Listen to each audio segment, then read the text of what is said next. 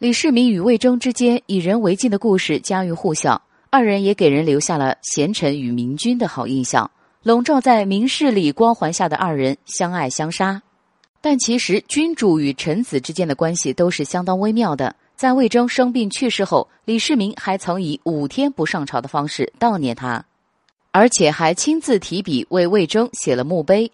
悲伤之时，诞生出了那句关于镜子的名言。可见魏征去世后，太宗皇帝是十分难过的。那为什么之后的李世民要去推倒魏征的墓，还将魏征儿子与衡山公主的婚事取消了呢？因为后来李世民发现魏征给自己留了很多添堵的事。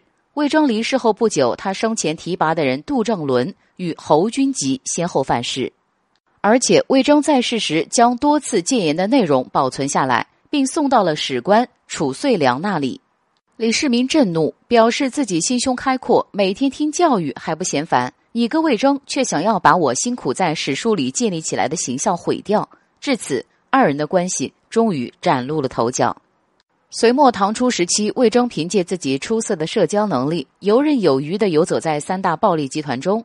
唐朝建立后，魏征就职，一开始并没有得到上司垂青。后因劝徐世绩归降一事，让太子李建成发现了他的交际能力，为太子所用后，魏征也为他出谋划策，扩充了实力。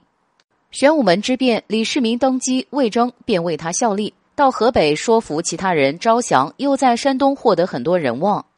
李世民开整突厥后，将山东交给魏征盯着。贞观十三年左右，李世民基本搞定西北问题。根基稳了之后，便开始着手解决山东的问题。